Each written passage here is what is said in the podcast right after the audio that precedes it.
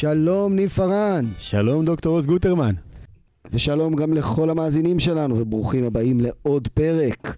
כמו תמיד, אם אתם נהנים בסוף, אל תשכחו לדרג אותנו אם אתם באיזשהו מכשיר של אפל, וכמובן, כמובן, כמו תמיד, מזמינים אתכם לקבוצה המדהימה שלנו, אנשי המחר, כלים מעשיים לצמיחה מתמדת. אז היום אנחנו נדבר על אה, נושא שמשפיע על העתיד שלנו בצורה ברורה. אין אחד שלא יהיה מושפע ממנו, וקשור גם לדברים שראינו בעולם. אתה יודע, כשאנחנו חושבים על העתיד של העולם, אנחנו חושבים על סין. כשאנחנו חושבים על העתיד של העולם, אנחנו חושבים על ארה"ב, אנחנו חושבים על הודו, המדינה שעוד מעט תהיה המדינה הגדולה בעולם מבחינת אוכלוסייה. אבל מעט מאוד אנשים שחושבים על העתיד חושבים על אפריקה. על אפריקה בקטע של אה, העתיד של העבודה הזולה. כן, של אפריקה בעתיד של המלחמות, בעתיד של העוני, בעתיד של... אבל אף אחד לא העתיד של מבין האסלאם. שעוני, גם העתיד של הנצרות, שתהליך מאוד אה, מסיבי של התנצרות, אגב, התנצרות אוונגליסטית באפריקה. אבל אף אחד לא מדבר על המשקל של אפריקה ככוח עולה. ככוח עולה מבחינת אה, כמות אוכלוסייה. אנחנו מדברים על זה שאם אנחנו לוקחים ואנחנו מריצים את העולם ככה 30, 40, 50 שנה קדימה, חלק מהמדינות הגדולות ביותר בעולם מבחינת אוכלוסייה יהיו מדינות אפריקאיות. זה מטורף. אני ואתה הרי דיברנו פעם שמצרים, לדוגמה, שילשה את האוכלוסייה שלה ב-50 שנה. עכשיו, מה זה אומר? מה זה אומר על כיתות הלימוד? מה זה אומר על החינוך? מה זה אומר על התעסוקה? מה זה אומר על האלימות והבורות והעתיד של המדינה הזאת? ואנשים לא מבינים כמה הדבר הזה אי אפשר להבין היום, לא בעתיד, מה קורה סביבנו, בלי להבין את זה. כי אם לקחת דוגמה של מצרים, אי אפשר להבין את האביב הערבי בלי להבין שהדמוגרפיה יצאה מצב שפתאום האוכלוסייה מוכפלת בחלק מהמדינות פי שתיים, בחלק מהמדינות, כמו שאמרת, פי שלוש, אבל אין פי שלוש כיתות לימוד, אין פי שלוש עבודות, ודור שלם מוצא את עצמו במצב שהוא חסר אונים. אין לו תקווה. אין לו תקווה, ויותר גרוע מזה, הוא יודע שיכול להיות אחרת, כי זה דור שגדל כבר בעידן של אינטרנט, והוא יודע שבמדינות אחרות זה לא נראה ככה. אז לאיפה הדבר לוקח אותנו? לאירופה? לא, הוא לוקח אותנו, יקירי, למומחה שלנו להיום. אז uh, היום הבאנו את uh, דוקטור, uh, דוקטור אלכס ויינרב. מה זה הבאנו? הוא בא לבד לדעתי. נכון. בוקר טוב, שלום. שלום אלכס. Uh, מי שלא מכיר, אלכס דמוגרף, מנהל המחקר במרכז טאוב לחקר המדיניות החברתית בישראל. עד לאחרונה פרופסור לסוציולוגיה באוניברסיטת טקסס שבאוסטין. תואר ראשון בפילוסופיה ומדעי המדינה מאוניברסיטת דורם שבאנגליה, ודוקטורט בדמוגרפיה ובסוציולוגיה מאוניברסיטת פנסילבניה בארצות הברית. לפני שחזר לחקור אה, על ישראל, אלכס עסק בעיקר בדמוגרפיה של אפריקה, ובמיוחד באזורים של מדרום לסהרה. מי שעוד רוצה להעריץ, אז יודע שאלכס שירת כשקמיסט בצה"ל, נשוי, אב לארבעה, מתגורר בשכונת קריית היובל בירושלים, ובעיקר יוצא משם לריצות ארוכות, שבהם הוא מהרהר בין היתר על העתיד. אהלן. רגע, מה זה ריצות ארוכות? כמה? אמ, זה, זה תלוי ב- ב- בשעות שיש לי, אבל בין, מר- מר- בין, בין חצי שעה לשעתיים בדרך כלל. אבל מסלולים, אה, כן. שעתיים. בהרי ירושלים? כן, כן, כן. אז מאוד יפה. אני מקנא. טוב, אמ, אז, אז פעם הבאה, אמ, אם תשרתו בשקם, אז, אז יהיה לך הרבה זמן לבנות כושר, ואז... אה, אז- זה הכל התחיל משם. כן, בדיוק. כן, אני אגיד למ- למאזינים שלנו שאנחנו, אה, הפרט הזה של שירת בשקם, אלכס אה, ביקש שאנחנו נציין. ביקש שנציין בגאווה, הוא אמר, אני שובר את הסטיגמות, אני שובר את הנתונים הרגילים. ברור, ברור. וגם כאן יש אה, איזשהו מסר, מסר אפריקאי גם כן. אני, אני אציין. למה מסר אפריקאי? Um, תשמע, אני, אני הגעתי לאפריקה uh, בתור חוקר, בגלל, בגלל שזה היה האזור הכי נסתר בכל, מה, בכל, בכל uh, מדעי החברה. Um, um, כש, כשאתה קורא ספרות תיאורטית מסוף המאה ה-19 עד, עד, האמצע, עד אמצע שנות ה... עד אמצע אה, המאה ה-20, אתה לא, לא רואה שום, שום, שום שמץ של אפריקה. זאת אומרת, זה לא מופיע בוובר ובדורקהיים, כלומר, בכל הספרות המסורתי, בכלכלה. זה, זה, מר, זה שם, מר, זה נסתר. אז, אז, אז אה, יש, יש את האמירות על, על, על אירופה, כמובן, על, על צפון אמריקה, דרום אמריקה, אסיה, אבל אפריקה, אפריקה, יבשת שלמה. היא לא מופיעה. אז אני, אני בחרתי גם בשקם וגם, הם, הם, וגם גם באפריקה, הכל קשור. אני, אחד הדברים המעניינים שאני חושב, שעכשיו שאתה מדבר, לא, שגם מוות באפריקה לא נחשב. נכון, אפילו as we speak, כאילו, יש שם מתים המונים. And nobody cares. Um, טוב, אני, אני לא יודע אם זה, אם זה נכון. כלומר, זה לא מופיע ב, בעיתונאות כמו, כמו מוות במקומות אחרים בדרך כלל, אבל, אבל אה, יש הרבה השקעה מבנק העולמי וכל מיני, מיני גורמים אחרים, הרבה הרבה שנים. בלצמצם את שיעורי התמותה, אה, במיוחד בקרב, בקרב ילדים, ו, וזה ניסיונות, ניסיונות שצלחו. כלומר, אם, אם לפני 50 שנה כרבע מכל התינוקות הם מתו לפני, לפני גיל אחד, אה, אה, שליש לפני גיל חמש, אז עכשיו זה, ברוב המדינות באפריקה זה, זה, זה יותר כחמישה אחוז, שזה כמובן הרבה מעל הנורמות אצלנו, אבל, אבל זה... זה, זה שיפור אדיר. זה שיפור אדיר. עד לפני 100 שנה, 30% מהילדים לא הגיעו לגיל 5. עד לפני 50 שנה. 50 שנה, כן. וואו. אוקיי, בוא נלך רגע ישירות, נצלול לתוך התחום שלך. אתה עוסק בדמוגרפיה באפריקה, ועכשיו אתה גם עוסק בדמוגרפיה בישראל. שני הנושאים האלה הם אה, קשורים אחד לשני? בהחלט, כן. אמ, אה, יש לנו, יש לנו בישראל דמוגרפיה מאוד מאוד אפריקאית. אמ, אה, לפחות מבחינה אחת, שזה צמיחה. אה, קצב הצמיחה בארץ של האוכלוסייה מאז, מאז קום המדינה, אבל לא רק, מאז, מאז שנות ה-60. כלומר, אני, אני יליד 68, כן, וכלומר, ב-68 בישראל היו איזה 2.8 מיליון איש. עכשיו אנחנו עומדים על, על, על 9.5, משהו כזה. מה הריבוי בישראל? אז הריבוי זה ב-20 השנים האחרונות, זה עומד על, על, על כמעט 2% כל שנה. אה, שזה קצת פחות מהממוצע באפריקה, ששם זה יותר 2.5, אבל, אה, אבל, אבל ברוב המדינות המפותחות זה עומד על, על אה, פסיק 0.2 אחוזים כל שנה, משהו, משהו כזה. אז, אז נגיד, אם תיקחו את האוכלוסייה של גרמניה או, או איטליה בשנות...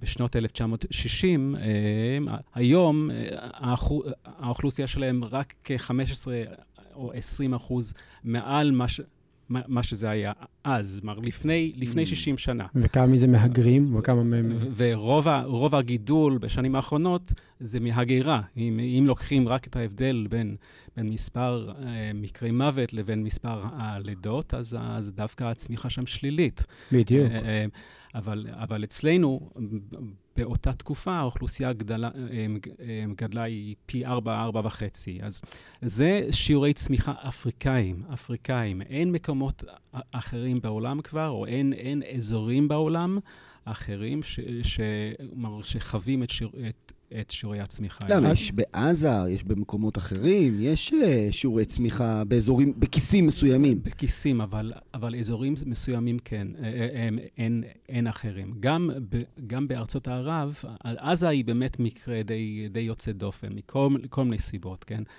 אבל, אבל אם אתה מסתכל על מדינות ערב ב-20 השנים האחרונות, אנחנו רואים ירידה מאוד מאוד חדה בשיעורי הילודה. אז, אז אם, אם אנחנו דוחפים אותם קדימה, עוד עשר שנים, עוד עשרים שנה, אז, אז נראה כבר שיעורי ילודה שמתקרבים למה שרואים עכשיו וואלה. באירופה. כלומר, עוד 20-30 שנה, אנחנו נראה במדינות ערב שיעורי ילודה דומים למה שרואים היום באירופה. או מה שראו לפחות לפני 20 שנה באירופה. וואלה, 40-50 שנה אחורה. כן, כן, כלומר, אז, אז עכשיו, כלומר, זה מה, ש, מה שחווים גם, גם כן, אם, אם, מסתכל, אם, אם מסתכלים בירדן, בערב הסעודי, אה, אה, אה, כל המדינות האלה, אז המספר הממוצע של, של לידות לאישה זה עכשיו מתחת לשלוש. וכמה זה בישראל? ובישראל זה, זה, זה, בד, זה בדיוק שלוש. אגב, תחשבו פה בשולחן, אני עם שלוש, אתה עם ארבע, עוזי עם חמש, ואני הכי עצלן פה, מסתבר. אתה עם חמש? אני עם חמש, כן. יישר כוח. ואנחנו מתחרטים על זה שזה לא שש.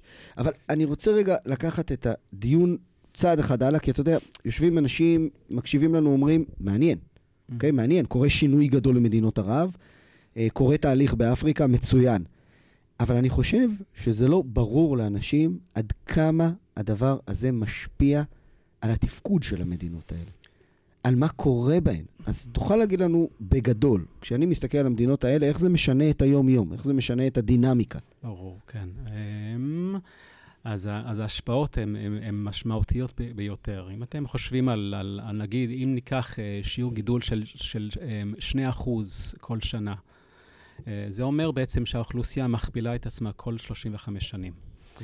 זה תוך כדי, זה תוך כדי, אתה צריך, אה, אם אתה רוצה, אם אתה, אם אתה מדינה אפריקאית, אתה רוצה לא רק לשמור את ההישגים שיש לכם כבר, כלומר, את, את, את רמת ההשכלה, את, את, את בריאות הציבור וכל השאר, אתה, אתה צריך להשקיע עוד ועוד כדי לספק את השירותים לדורות הגדלים שבאים. אז, אז כל שנה יותר ויותר כיתות, יותר um, קליניקות בבתי חולים, יותר רופאים, יותר מורים, יותר מהנדסים. כל, דו, כל, כל הזמן יש את האתגר הזה בלספק עוד ועוד אנשים שהם, אה, שהם בעלי מיומנויות שאתה צריך במדינה כלומר, מסודרת. רק בשביל לשמור על המצב הק... רק, הקיים. רק בלי להתקיים, בדיוק. בלי להתקדם, אני צריך להכפיל את מספר הכיתות כל 30 שנה, להכפיל את בתי החולים כל 30 שנה, להכפיל את הכבישים כל 30 שנה, וזה בלי שיש יותר נהגים או משהו אחר. נכון, וזה תוך כדי גם כן שהמדינות, ש, ש, שמדינות במערב, הם מושכים את האנשים, מושכים את האנשים הכי משכילים בתוך החברות האלה, כי, כי הם אומרים, אוקיי, בואו, חסרים לנו רופאים בארצות הברית, באנגליה, בואו רופאים מקניה, בואו בוא רופאים מקניה, מניגריה. ולרופא בקניה מאוד כדאי. אה, כן, כן, כי אז הוא, הוא, יכול, אמ, הוא יכול להרוויח לא עשרת אלפים דולר כל שנה, אה, אלא 150 אלף דולר כל, כל שנה. ואז הוא, הוא... אז כלומר, אז המדינות האלה הן מתמוד, מתמודדות לא רק עם האתגר בלשפר את, הש, את השירותים, אלא הם מתקיימים בשוק העבודה שהוא עולמי לאנשים שהם הכי חיוניים אליה. אז באמת כל הזמן שואבים מהם את האוכלוסייה הכי חזקה? לגמרי. וואו. לגמרי. כל הזמן בעצם, כל מי שמצליח להתפתח נשאב החוצה, אה, והאנשים הכי עניים נשארים. אחוז גדול מהם הם, הם, הם נשאבים. ואתה מסתכל על הספרות בכלכלה, הם אומרים, אה, לא, זה בסדר. זה בסדר, כי האנשים האלה, אז המהגרים האלה, הם שולחים כסף הביתה, אבל זה... כן, אבל הם לא שולחים את הידע והם לא מכשירים דור חדש. בדיוק, זאת בדיוק. אז רגע, אם אני רק אה, רוצה לראות את התחזית שלך, אתה לא אופטימי. כלומר, הדבר הזה לא אה. הולך... אם אנחנו, בוא נגיד, 20 שנה קדימה מהיום, א', האם אתה חושב ששיעור הירידה באפריקה יישאר ככה, או שאתה רואה, רואה במחקר שהוא הולך ויורד? ואם הוא יישאר ככה, מה זה אומר עליהם? לאן הם יגיעו? אמ, טוב, אני, אני תמיד אופטימי. תשמע, אה, אם, אם חזרתי ארצה, אז אני אופטימי, נקודה. אה, אמ, אה, לא, אני, אבל אני גם, אמ, גם אופטימי, אופטימי לגבי אפריקה. עד, עד מידה מסוימת. יש, יש היום, יש ירידות בשיעורי הילודה ברוב האזורים באפריקה, ברוב המדינות. אה, אז זה כן תהליך, זה, זה, יש, הירידה היא איטית, היא איטית מדי. Uh, על פי התחזיות של היום, uh, נגיד, uh, האוכלוסייה של אפריקה תת-סהרה, אז לא, לא מדינות הערב בצפון, אבל תת-סהרה, um, עד 2050 יהיו איזה שניים וחצי מיליארד איש על איזה מדינות אתה מדבר? סתם שתצבע לא, לנו את זה. כל, בעצם כל ה-44 מדינות מי הכי גדולות? סתם שיהיה לנו שמות בראש. אז אה, ניגריה, אה, זה זה, זה ה... גורם הצהרות מספר אחד. כן. עד 2050 יהיו, יהיו שם 200 מיליון איש. באתיופיה, עד 2050 יהיו איזה 115 מיליון. ואתם צריכים לה, להבין, כש, אם, אם מסתכלים קצת, אה, קצת אחורה, ב-1960 באתיופיה היו, היו 22 מיליון אנשים.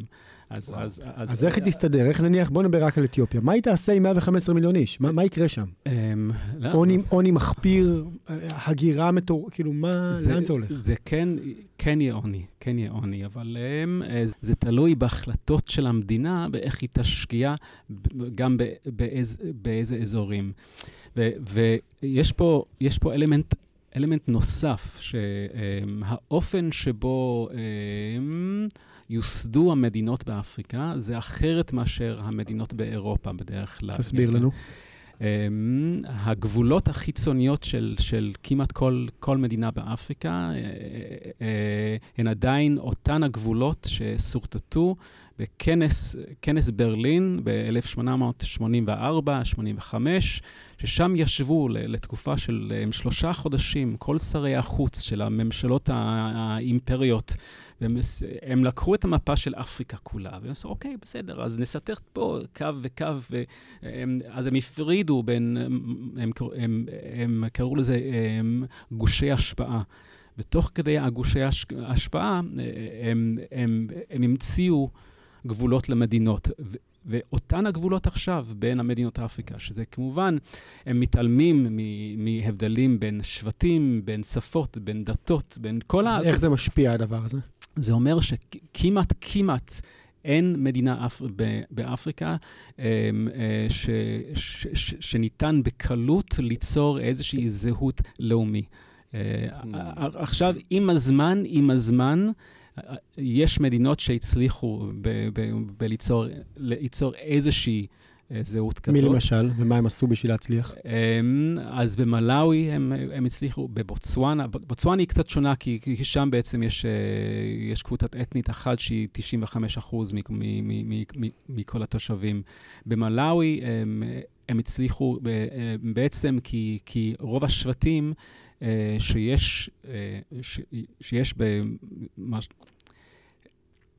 הם, במלאווי הם הצליחו, כי רוב הקבוצות האתניות, השבטים הם, אה, שיש בתוך המדינה, אין להם, הם, אין להם אחים בצד שני של, של כל הגבולות, אז, mm, אז זה ניתן ליצור. אז הם רק שם בעצם. בדיוק. אגב, זה מאוד מזכיר את עיראק, את סוריה, לגמרי. את אה, לבנון. נכון, כי, כי, כי המדינות האלה הומצאו בדרך מאוד מאוד מקבילה. אה, גם סייסקיפו, סייספיקו, סליחה, הקווים על המפה וכל הסיפור הזה. לגמרי, לגמרי. אבל אני רוצה להחזיר, ברשותכם, את הדיון לאיך הילודה הזאת משפיעה. זאת אומרת, אתה אמרת קודם ביטוי מסוים, אמרת, הילודה יורדת, אבל היא לא יורדת מספיק. למה? למה בכלל חשוב שהיא תרד? אז התשובה הקלאסית זה, אמ, זה שכל עוד שאתה נמצא במש, במשפחה ענייה ויש לך יותר, יותר ילדים, אז יותר קשה להשקיע, נגיד, בחינוך או בבריאות של, של הילדים שיש לך.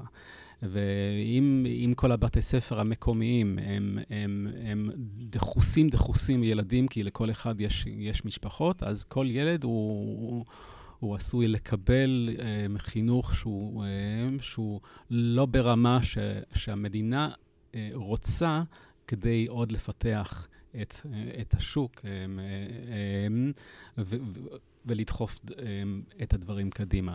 אז, אז, אז זה, זאת התשובה הסטנדרטית, אה, אה, וזה באמת, אה, באמת חשוב. זאת אומרת, תן לי לראות שהבנתי, כל ילד נוסף, ההשקעה פר ילד של המשפחה יורדת. זאת אומרת, יש לי בסוף ילדים פחות משכילים, פחות מפותחים. כן. זה משהו. נכון גם בישראל? זאת אומרת, משפחות יותר עניות, יש יותר ילדים בישראל? בישראל זה, זה לא... אה, אז, אז בישראל יש, יש את האומרים שכן, לכן אם אתם מסתכלים על, על על רמת החינוך אה, אה, בחברה החרדית, במיוחד אם מדובר ב, בלימודי ליבה, אז כן, אז, הר, אז הרמה, אפילו mm. בבתי ספר שהם בוחרים ללמד אה, אה, לימודי ליבה, האיכות היא, היא לא, לא, לא ברמה שמצפים.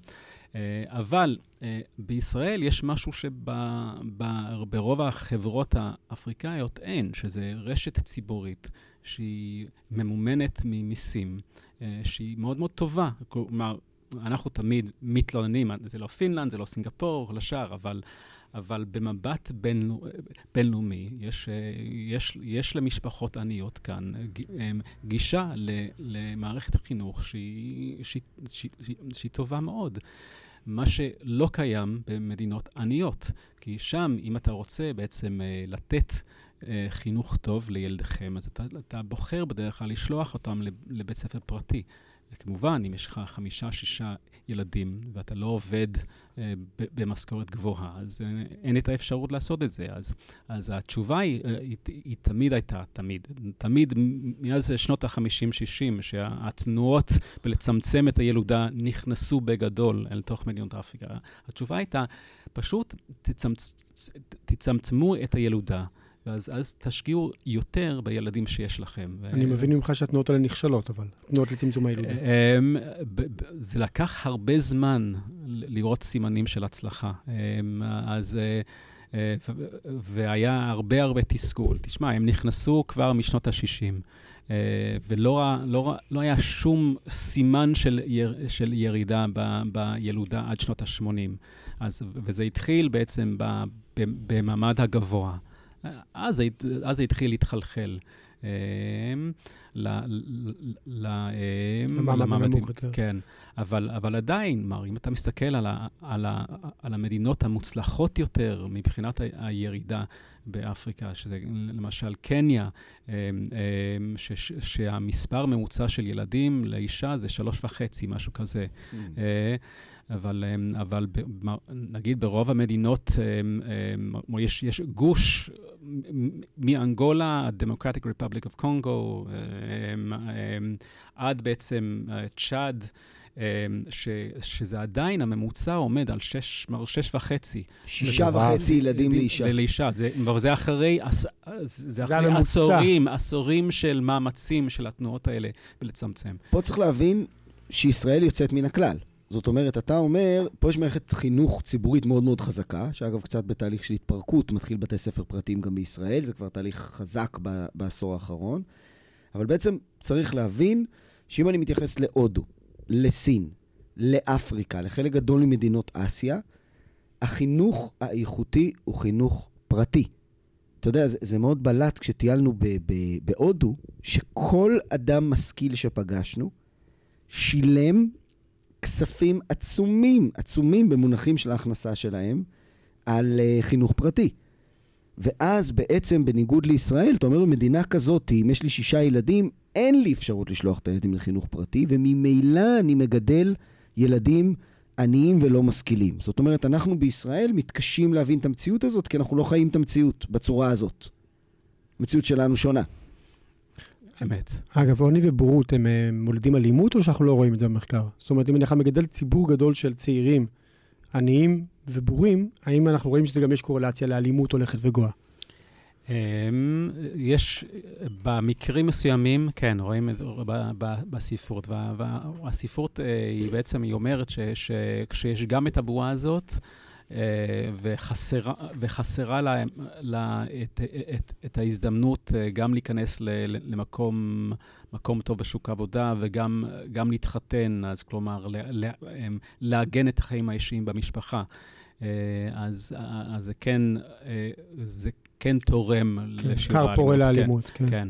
אבל, אבל זה מאוד, דווקא מאוד מעניין שברוב המדינות באפריקה לא, אנחנו לא רואים את זה. אמנם שכל הסטריאוטיפים של אפריקה האלימה, כן. כל השאר, זה, תשמע, יש, כלומר, זאת יבשת של, של כמעט, כמעט 50 מדינות, והסיפורים וה, שיוצאים זה, זה מפה, מפה ושם, ופינות, אבל... אבל כשאתה טיילת באפריקה, או חיית באפריקה, לא משנה, לא, לא נתקלת ב... אמ, אני נתקל... אני נתקלתי ב, באזורים עירוניים, כן. אבל באזורים כפריים אה, זה בדרך כלל מאוד מאוד שקט, ומבחינת פשע, כן, זה, זה, זה, זה כמעט, אה, אין, מר, אין כמעט פשיעה. אה, וזה, כן, זה מאוד, מאוד שונה, נגיד, ממקומות אחרים שטיילתי בהם. אבל אם, אם, לח, אם לחזור לנקודה של, של חינוך פרטי, הם, הם, אה, בהודו עכשיו, רק, רק לפני שבוע שמענו ש, ששיעורי, ששיעורי הילודה הם, הם ירדו מתחת אה, ש, אה, מתחת לשני ילדים לאישה, פעם ראשונה בהיסטוריה. ו... מה אתה אומר, כן, בהודו יש בהודו. פחות משני עכשיו, ילדים לאישה? עכשיו, עכשיו כבר, כן. וואו. פעם, פעם, פעם ראשונה. אז כלומר, אז, אז זה אומר שבעצם, ש... אז, אז הגענו לנקודה שהרבה אנשים בעולם הם המתינו לזה הרבה זמן. זה בשורות טובות. זה גידול שלילי, נכון? עם שני, פחות משני ילדים אישה. אז, אז, אז האוכלוסייה עוד, עוד תמשיך לגדול לעוד 30 שנה, אבל כן. אם, אם, אם זה ממשיך, אז בעצם השיא של האוכלוסייה בהודו, זה יגיע ל-1.7 מיליארד, וזה לפני שאנשים חשבו שזה ירד, אז זה 1.7 במקום 1.8. תזכיר לי 2.1 זה היציב, נכון? 2, 2 נקודה, כן, זה, זה בעצם 2 נקודה... פסיק, 2.05, זה ה... אבל בדרך כלל אנשים מקצרים את זה ל-2.1. ונקודה שנייה זה שיש שאומרים שהדרך היעילה ביותר אה, בלצמצם את שיר, שיעורי הילודה זה לפ, להפריט את, את, אה, את מערכת החינוך, נקודה. כלומר, אם אתה, mm. אם אתה מכריח אה, את, את ההורים בלשאת בכל החובות של הבית, של הבית ספר, אז הם כבר לא יביאו לעולם חמישה, שישה, שבעה. אבל אז הם יכולים לא, פשוט לא לשלוח לבית ספר. אז, אז, אז, אז טווח קצר יהיו גם, גם את ההורים האלה, שאומרים, אוקיי, אה, כן. אה, לא מעניין אותנו. מבחינת מחקר זה נכון? מבחינת מחקר, לא. כשעושים הפרטה של מערכת החינוך, יורד את הילודה? עוד לא עשו ניסוי כזה, זה כמובן, זה מאוד מאוד קשה לעשות ניסוי כזה. כן, זה בבני אדם. וזה מאוד מסוכן גם, אבל, אמ, אבל זה, זה אנשים ממש שליחים ממה שלמדו במקומות אז איך כן? איך כן מפחיתים ילודה? ואני חושב שזאת שאלה קריטית, כי לצערי הרב יש אה, כל מיני קונספירציות נוראיות בתחומים האלה. אה, לדוגמה שהקורונה זה יזם ביל גייטס כדי להפחית ילודה. דרך אגב, אני אגיד שבעיניי זה קונספירציות שהן לא תוצאה של בורות, אלא עכשיו אני הולך להעליב חצי מהמאזינים, אבל לא נורא, אני אגיד את מה שאני חושב באמת. אני חושב שזה לא תוצאה של בורות, אלא של טיפשות. כי בסופו של דבר עוני ומחלות רק מעלים בטווח ארוך ילודה ולא מורידים אותה. זאת אומרת, ביל גייטס צריך להיות מטומטם גמור אם הוא משתמש בקורונה שהרגה אגב במונחים בינלאומיים מספרים שוליים, כמה מיליונים במונחים בינלאומיים זה באמת שולי. אבל מצד שני גרמה לעוני שגורם ליותר ילודה. זאת אומרת, זה פשוט, פשוט תיאוריות מופרכות. יש, יש מקום ל, ל, למומחה שיגיד לנו אבל באמת... אבל ה-5G כן... יכול להקטין ילודה. כן, הרשתות הסלולריות מעקרות אותנו, החיסונים, החיסונים מעקרים אותנו. אבל, אבל אז, אז יש מקום למומחה שיגיד לנו מה כן נמצא כאפקטיבי בהפחתה של ילודה. כמובן שואל את השאלה הזאת שבן אדם עם חמישה ילדים. אומר, כן? עכשיו אם הוא אומר ביל גייטס, הוא גומר אותך. זהו, הלך כל הטיעון עד עכשיו, נגמר. אמ, אה, טוב, זה באמת ה מיליון דולר question, כמו שאומרים. ראית מזה שקל מהמיליון דולר? או שזה עוד לא. האמת, זה מולטי ביליון דולר קוושן. כן, אה, לא, תמיד יש מישהו שמרוויח, גם מצמצום ילדים וגם לא, לא, לא צמצום. אז אה, אה, דווקא בעידן הקורונה זה, זה מעניין לראות מה שזה עשה לילודה במקומות אחרים בעולם. זה, אני חושב שזה מאוד מאוד תלוי במקום. Uh, ברוב המדינות באירופה, גם בצפון אמריקה, אנחנו רואים עכשיו שפל, שפל של ילודה. זה, זה, זה דחף את זה עוד, עוד יותר למטה. ביל גט הצליח בקונספירציה, זהו, כן. שבר לי את המילה עכשיו. אבל, אבל אנחנו עוד ממתינים. ממתינים לחדשות מ, או, או לנתונים ממקומות אחרים, ששם הגישה לאמצעי מניעה, יש הרבה פחות גישה. דווקא אצלנו בארץ, וזה, וזה מחזיר אותנו יש, ישירות לעניין, מה, מה, מה מבדיל בין ישראל מבחינת ילודה לבין שאר מדינות המערב? אה, דווקא אצלנו הסימנים הראשוניים אה, זה שזה גרם באוכלוסייה היהודית לעלייה מתונה. ב, בילודה. מעניין. זאת אומרת, הקורונה העלתה את רמת הילודה בישראל והורידה במדינות מפותחות אחרות. וגם הורידה בחברה הערבית בישראל. מרתק. כמה זה באוכלוסייה היהודית וכמה ערבית בישראל? זה, אז, אז עכשיו זה כאילו, זה מה, מהנתונים הראשוניים שיש לנו, באמת, מר, מר לפני, מר לפני, לפני כמה שבועות מהלמ"ס, בטאוב חישבנו, ו, ו, ובשנת 2020, שזה בעצם הנתונים האחרונים שיש לנו עד, עד אמצע שנות 21, שיעורי הילודה בקרב נשים יהודיות זה סביבות 3.05, ובקרב נשים ערביות זה, זה ירד ל-2.9, שזה הכי נמוך ממה שהיה אף פעם. אי פעם, כן. אז כן, אז, אז שוב, אז ו, ו, יש פה סיפור של אה, אה, מה שנקרא המשך של מגמות טווח ארוך. בחברה הערבית בישראל יש, יש ירידה בשיעורי הילודה שנמשך כבר הרבה זמן. בקרב נשים יהודיות זה די יציב כבר הרבה זמן. אז, אז אנחנו רואים בעצם שהקוביד הוא, הוא, הוא, הוא לא עשה יותר מאשר לחזק את המגמת... Mm, כלומר, לקח את המגמות הקיימות וחיזק אותן. Okay. באוכלוסייה הערבית, הירידה היא מקבילה לירידה במדינות ערב, לדוגמה? או שהיא יותר תלולה, פחות תלולה? היא בדיוק, בדיוק מקבילה. וואלה.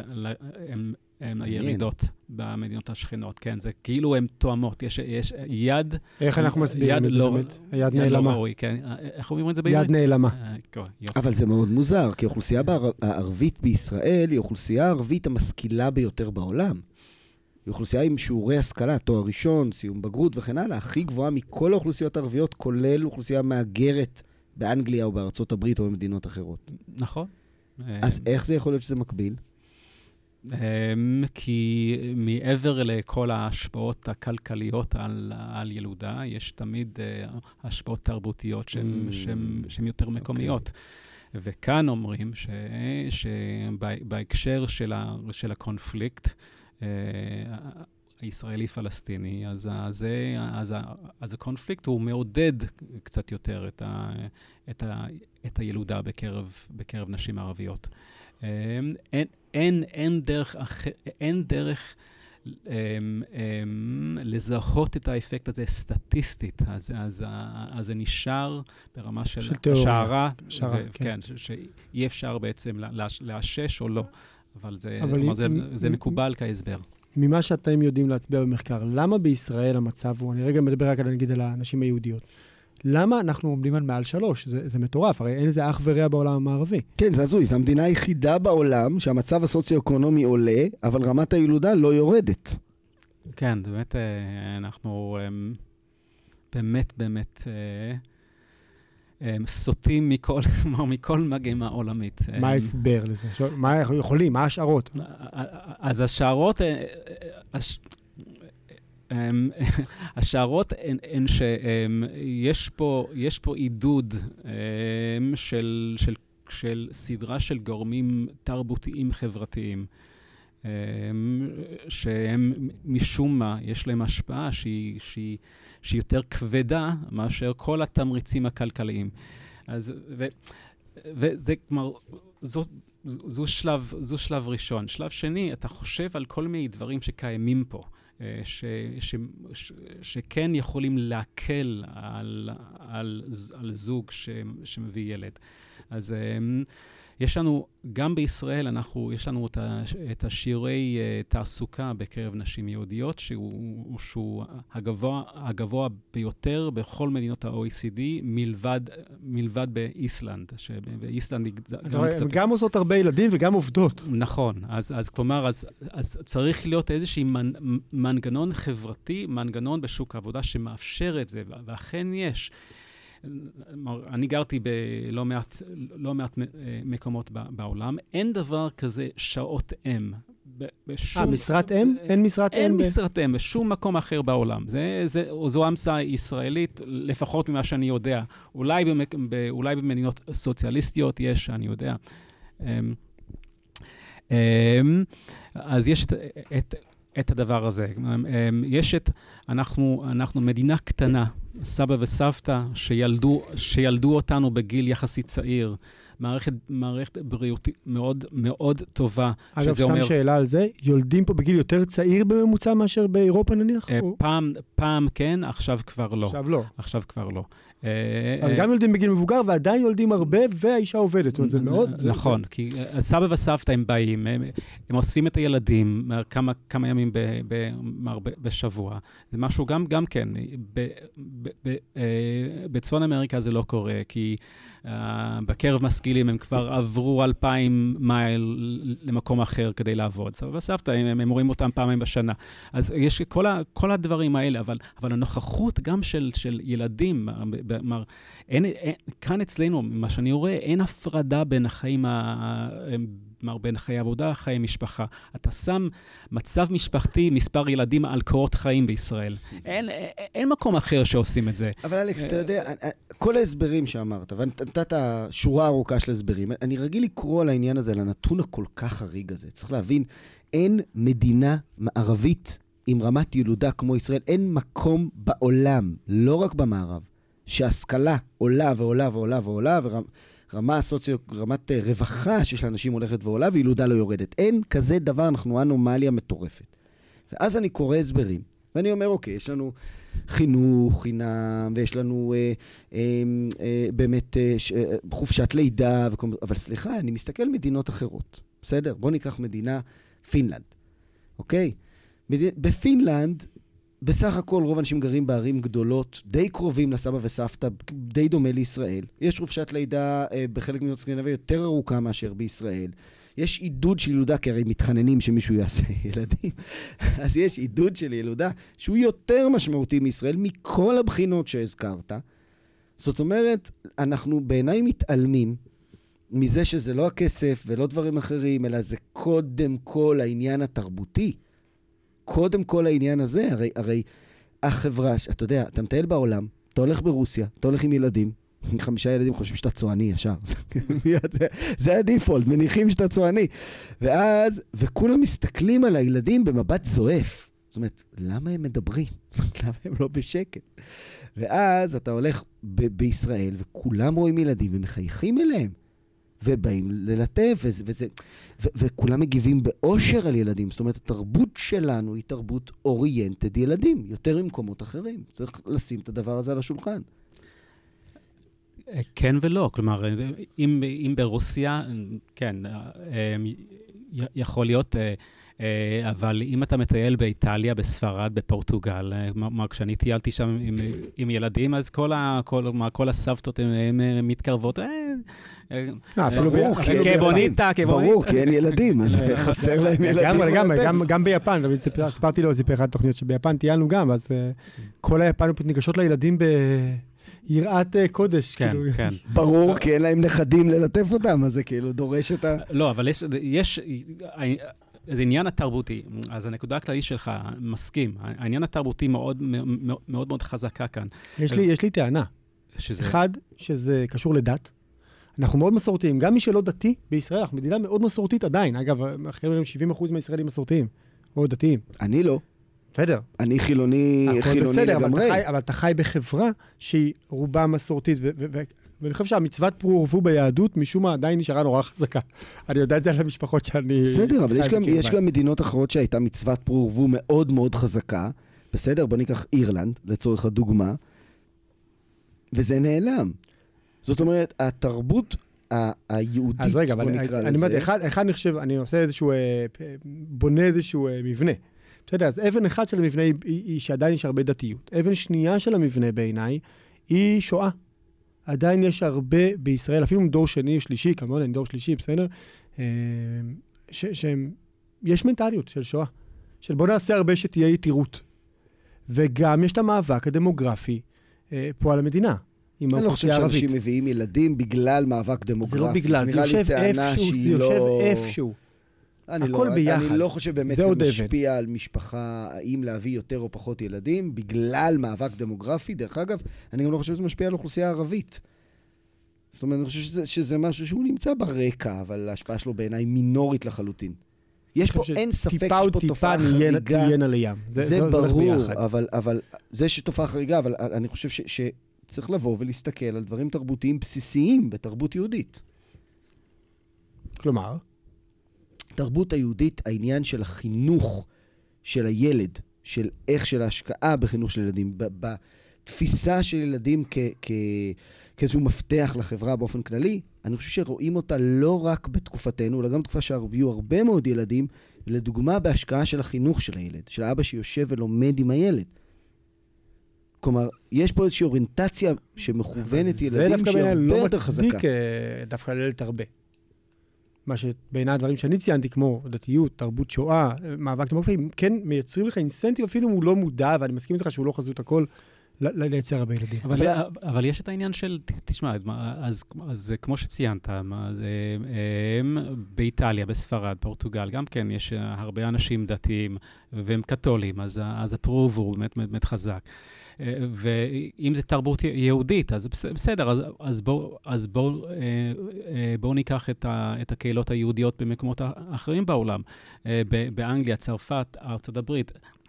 ארגנטינה, שם לא רואים את, את שיעורי הילודה שיש גם כאן. בקהילות דתיות? לא, בקהילות דתיות זה פחות לא מאשר... חרדיות, אה, דתיות לאומיות לא, לדוגמה. נכון, זה פחות מאשר כאן, אז כלומר... אה, זה עדיין פחות. אבל עדיין יותר יש- מהממוצע במדינות שלהם. נכון, אבל, אבל כאן, כאן, אתה לוקח את, ה, את הבן אדם אה, הממוצע, משכיל, כלומר, אה, אה, אז הוא חילוני, בוגר תואר, תואר ראשון, יש לו בממוצע שניים, שניים וחצי. אתה לוקח את, את, את, את היהודי המקביל בארצות הברית, אה, וה, והילודה זה 1.2, כלומר זה, כלומר זה חצי. יש, אז כלומר, יש משהו, משהו באווירה התרבותית הישראלית ספציפית שהיא, שהיא אה, תומכת בילודה. יש נתונים על יורדים? אה, על ישראלים בארצות הברית? אה, לא, לא שמייצגים את, את, כלל ה, את כלל היורדים. היה אפשר, אפשר, כן, זאת, זאת, זאת שאלה מעניינת, אה, מה, מה, מה, מה קורה, אבל, אבל יש את הסיבתיות, כן? כי הם, אולי הם יורדים בגלל שהם רוצים פחות ילדים. אה, לא נעים להם להיות רק עם שני ילדים לגמרי, בארץ, זה לא מביך, כאילו. זה לא... לא, שזה מביא אותנו ל... ל, ל אחד, המאפיינים אולי, ה, וזה, עוד פעם, עוד פעם, זה אי אפשר לאשש את זה, אבל יש איזושהי נטייה, לפחות זה נראה לי כמישהו מישהו, מישהו שהגיע לישראל בגיל, בגיל מבוגר, יש נטייה לעשות דברים בקבוצות בישראל. את, אתם, אתם, אנחנו... נטייה מתי- קבוצתית. אתם, את, את, אתם מטיילים ביחד בחוץ לארץ, קונים, יש משהו, משהו חדש שנכ, שנכנס לשוק הישראלי, אתם כולם קונים את זה ביחד. אמ, אה, ואז מישהו שהוא הוא נמצא בגיל נאמר, ש- 27-28, הוא מתחיל לראות את החברים יולדים, ואז אומר, אוקיי, רגע, אז הגיע הזמן, אני, אני גם צריך להיות, יש לי פומו, אני, כן, אני רוצה לפ, לפספס את כל, ה, כל החוויה. אז, אז אני מתחיל, ואז כבר ילד שני, שלישי, אז רגע, אני... אה, אני מאחורה פה. כן, כן, מאחורה, בדיוק. אז, אז העניין התחרותי הזאת, אני חושב שזה כן, זאת אומרת, זה כן משפיע. אם, אם כן, אם כן, יש, יש, אנחנו מתחילים לראות את ההתחלה של, אה, של התת-קבוצה הזאת, אה, שהיא הולכת וגדלה, אה, שהיא מחליטה לא להביא ילדים. Mm. ו, אה, הקבוצה הזאת גדלה באוכלוסייה? קבוצה, קבוצה קטנה, אומנם, אני, אני חושב שיש יש כ-6-7 אחוז של, של, של נשים יהודיות שמגיעות ל... לגיל 40, משהו כזה, בלי, בלי, אמ, בלי ילדים. כי הן לא רוצות או אחר. כי הן לא הצליחו? אמ, כי אני מכיר, אה, בלי שם כמובן, אבל מכיר לא מעט שלא הצליחו, ואני מכיר אפס שלא רוצות. אגב, אני מכיר גברים שלא רוצים. לא הרבה, אבל אני מכיר כמה. לא, אני מכיר נשים שלא רוצות, אני לא מכיר הרבה. אפילו אני מכיר קבוצות פייסבוק שלהן, אני מכיר גם... כן. אתה יודע, הן אומרות על עצמן, אני על-הורית. אבל אני אה, מכיר יותר שלא הצליחו. וזה, וזה, וזה וגם מתכת- זה הולך ומתמעט בגלל הטכנולוגיה. כן, נכון. אה, אמ, אבל זה, זה, זה מת, מתכתב עם, עם תנועה תרבותית הר- הרבה, הרבה יותר גדולה באירופה, וגם בצפון אמריקה, שהם, שהם אומרים אה, שם אה, כבר- שהם לא, לא, לא childless, הם child free. כלומר, אני... כן, כן? אז, אז יש, יש את ההתחלה של התופעה הזאת כאן, וגם אנחנו רואים איזה סימנים של...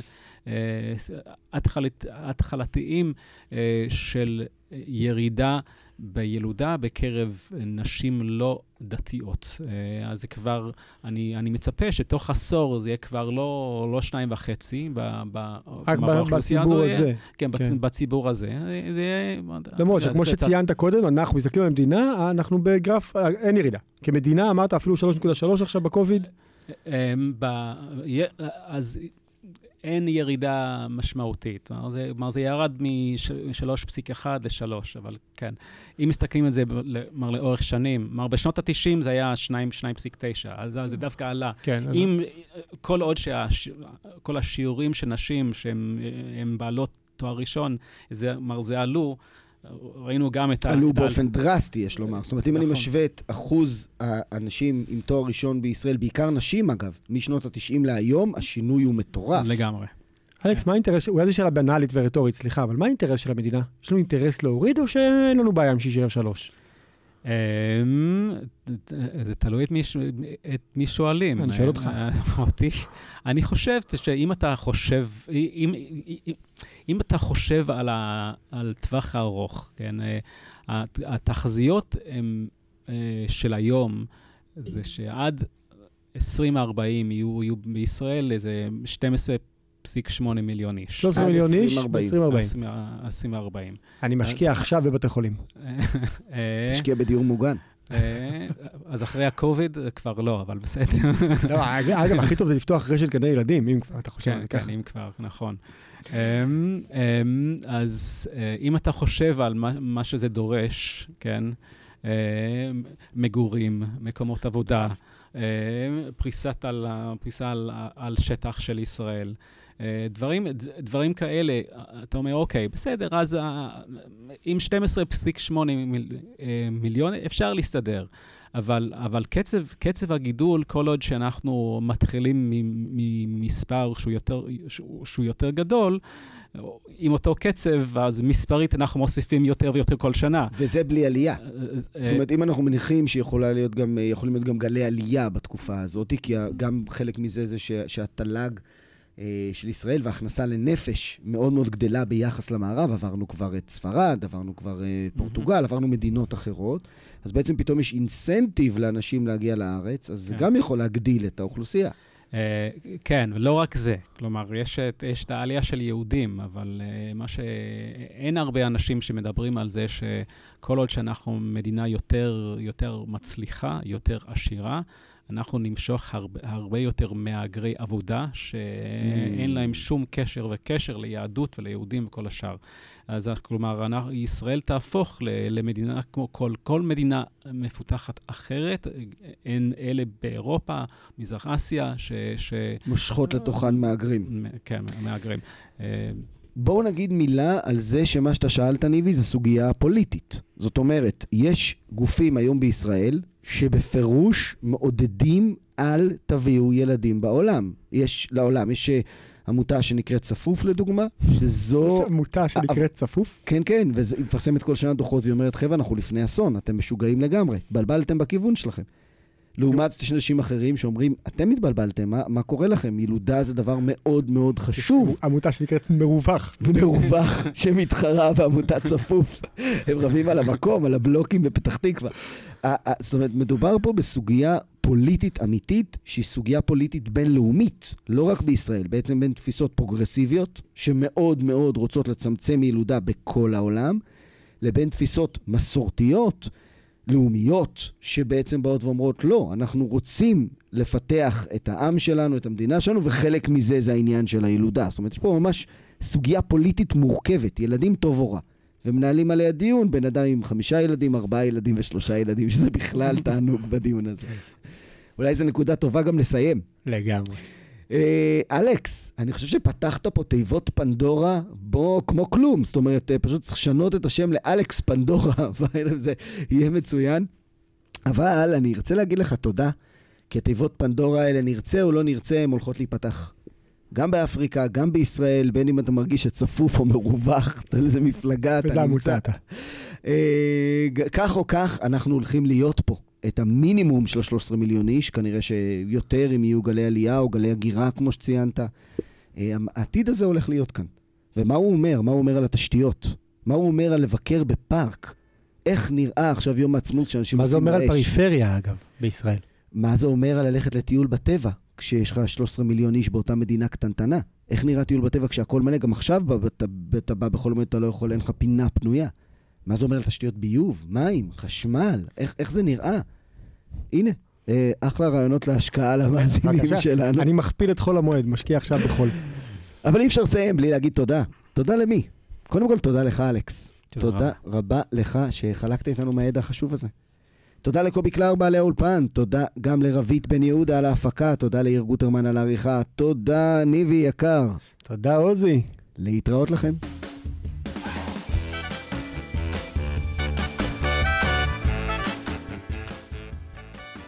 תודה שהאזנתם. אם אהבתם את הפרק, נשמח שתסייעו לנו בכך שתקדישו עוד דקה כדי לשתף חברים. זו דרך נהדרת גם לעזור לפודקאסט וגם לעשות משהו טוב בשביל החברים שלכם. אם אתם משתמשים במכשיר של אפל, נשמח שתשאירו תגובה ודירוג. שיהיה לכם מחר נפלא.